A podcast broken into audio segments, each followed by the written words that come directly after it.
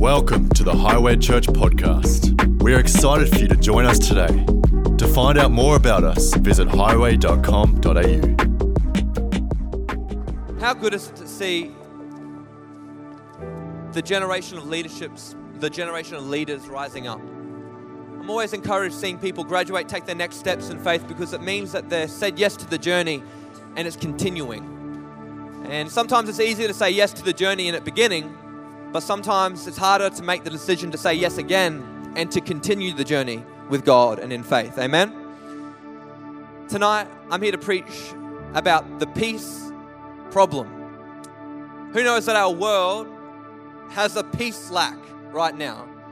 That there's so much panic, so much division, so much disunity, so much here and there, so many segregations of society, that our world is clearly in a lack of peace. Jesus said these words, and I read them out in the communion message a few weeks ago, but I haven't been able to get past them since. In John 14 27, he says, Peace I leave with you, my peace I give you. Listen to what he says here I do not give to you as the world gives. Do not let your hearts be troubled, and do not be afraid. See, friend, if we seek peace in other places other than in God, we will always be lacking. We can seek peace in our finances, in our next job, in that next opportunity, in that relationship, in that season of life. But what we will find is that problems follow us through all things. And how do we reconcile the problems with the peace that Jesus speaks of? How do we bring those things together and see God? See, Jesus says these words to a group of disciples, and these disciples are being oppressed by something called the Roman Empire. And he's about to ascend into heaven. He's saying, I'm leaving you, but I'm bringing, I've left you peace. And as I was reading that, the question came up well, the empire still stands this physical problem the disciples had, this, this tyrant, this Caesar, was still in power. He was still oppressing the people. And yet, Jesus in this moment says, But I'm leaving you peace. How do we see the problems through the lens of peace? You see, peace is not the absence of problems. And it's healthy to remind ourselves about that. That peace isn't the absence of bad days. It's not the absence of a season. The season does not dictate to us the peace that we live by.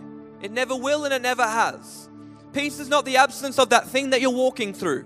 There will still be problems on the other side. Peace is the understanding and the patience that God is working together for good what the enemy meant for evil. Peace is patience in the process. Think about this this week. The difference between panic and peace is patience. Like if I have patience in the circumstance that I'm in, I can have peace.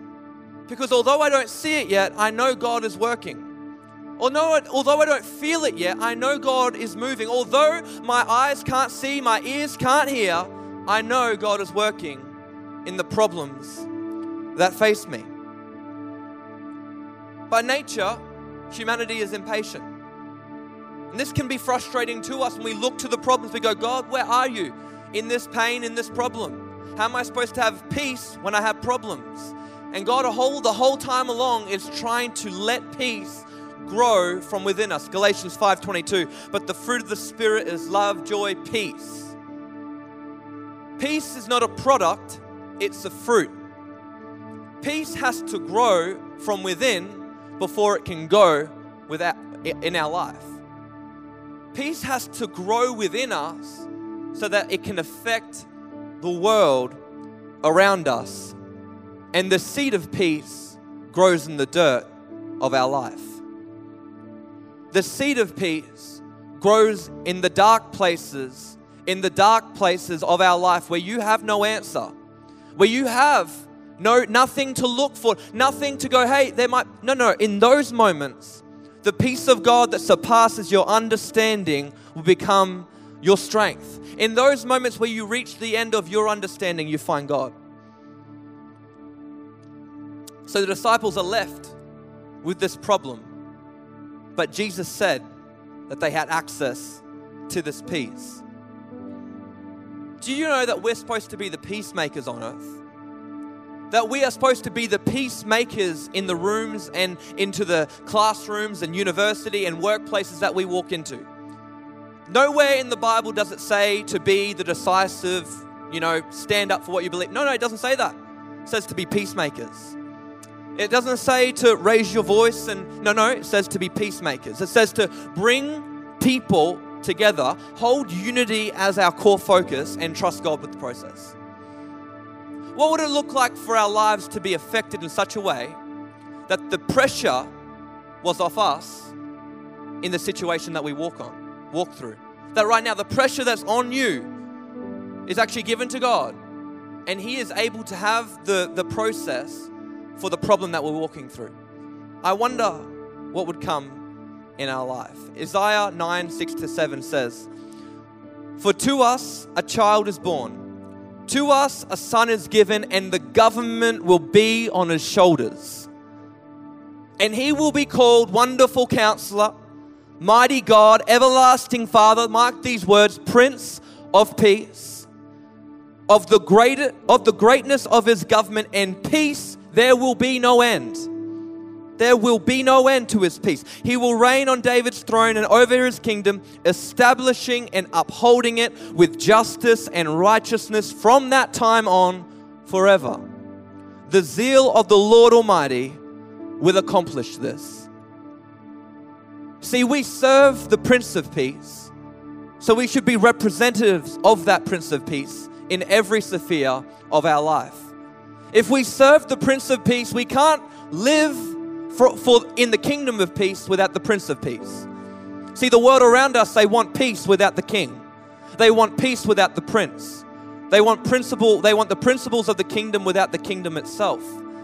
But what would happen if we were to draw close to God in this moment with our problems, our pain, whatever it looks like, the things that don't make sense, and say, God, I'm going to be patient in the process. I'm going to choose to trust you despite what I see, what I hear, what I feel and I'm going to choose to allow the fruit of peace to bear fruit in my life. I was at a youth camp and I was praying for a young man. And I remember he came up to me at the end, and I love this. He comes up and he's like, Hey, thank you, Pastor Dan. He's like, That was great. He's like, When you prayed for me, he's like, I've grown up in church, but I've never really, I don't think I've ever felt the presence of God. He's like, and like, there's been some things that have been happening at home and mum and dad, relationship problems, all this type of thing. And he says, Lately, I've just been having so much anxiety, so much panic. And I knew that when you were praying for me, that it wasn't going to change anything instantly. That when I walked out, some, you know, it most definitely won't change everything in a moment. He said, but in that moment, I choose just to give God my attention. I choose just to get give Him the weight that I had. And when you were praying for me, I fell down. He, he came down and he was laying there for a while. And he says, while I was down there, it felt like I was in a pit of peace. And I'm like, I love those words, the pit of peace. You may find yourself in a pit of life. You may find yourself feeling like you're down in the pit. But can I say, our God turns that pit into a pit of peace. Our God can turn the tomb into the resurrection power, the, the, the, launching pad of ministry. Our God can turn dead things back to life. Our God can bring light into darkness. Our God can, and He will. You see, I was speaking this morning, day one looks terrible, day two looks terrible, but on day three, there comes the resurrection power of life. And we gotta, we gotta set our faith, we gotta set our patience that despite where we are, we are on the road to resurrection life. We are on the road to resurrection power, and we can trust God in all seasons because it's not the seasons that de- de- de- determine the, the fruit, it's us. It's not the seasons that determine our peace, it's our p- patience with God. I wonder if we would stand to our feet across this place. And I just believe right now in this moment, I know it wasn't a long message, but I really, I just want to pray for some people, just where you are in your seats, because I believe peace needs to be in this room. So I wonder if you close your eyes bow your heads. If you want to be included in this prayer, hey, you want to, I want to, I need some peace right now in my life. Would you just raise your hands towards heaven across this place? If you're saying, hey, I need some peace in my life, I want to include you in this prayer. Holy Spirit, I thank you, Lord, that right now you are in this room. Holy Spirit, I pray for every person right now with their hands raised, that Father God, the peace that surpasses all understanding would become our reality. God, we're not looking for other answers. God, we're not looking to what man can give us. We're not looking to what materialism can give us. We're not looking to what seasons of life can give us. God, we are looking to you, our Prince of Peace. And God, we say to you, God, that we will trust you with the process of life. That God, despite the problems that we face, despite what we see right now in the natural, I pray right now for supernatural eyes in Jesus' name. I pray right now for supernatural visions of your goodness, of your mercy, of your grace falling upon every person who's willing to respond tonight in Jesus' name. That, Father God, the, the fruit of your Spirit, that God, it would grow within us it would grow within us, Lord, at such a rate that, Father God, despite what we walk through, despite the world that surrounds us, that God, we would be peacemakers. That we would choose to be peacemakers. Beyond anything else, peacemakers. No division, no disunity, no segregation, peacemakers in Jesus' name. We declare over every life the peace of God, the power of God, the patience of God. We declare your will be done on earth as it is in heaven. That God, we would see your kingdom come. That we would see the hand of God in the land of the living. In Jesus' name, amen. While every head is bowed, I take, want to take this one moment. While every, every, well, every head is bowed and every eye closed. I wonder if there's anybody in the room tonight and you need to respond. Maybe you've heard me just talking about Jesus. Maybe this is your first time in church. Maybe you've been a few times. I need to give you an opportunity right now because it's really, really important. So this is a this is a life-changing moment. This does not mean that your that your life is suddenly going to be perfect, but it does mean it will be purposeful through all seasons of life. And so, if you want to know more about this Jesus, maybe you want to respond and say, Hey, I want a Bible, I want to ask some questions after the service. I'm not going to pull you down the front, but I will need just to see your hand so I can come see you after the service. Is that anybody? Thank you. Thank you. I see that hand over there. Thank you. I see that hand over there. Thank you. I see that hand over there. Anybody else? One more time. Is there anybody else? Four people. One more time. You're worth waiting for, friend. Thank you. I wonder if we just repeat this prayer after me. Repeat it loud, repeat it proud. Everybody in this room. Dear God, I give you my heart. I give you my future. I give you my questions. I believe that you died. I believe that you rose again. And I believe that you chose me. So today, I choose you. In Jesus' name. And everybody said, Amen.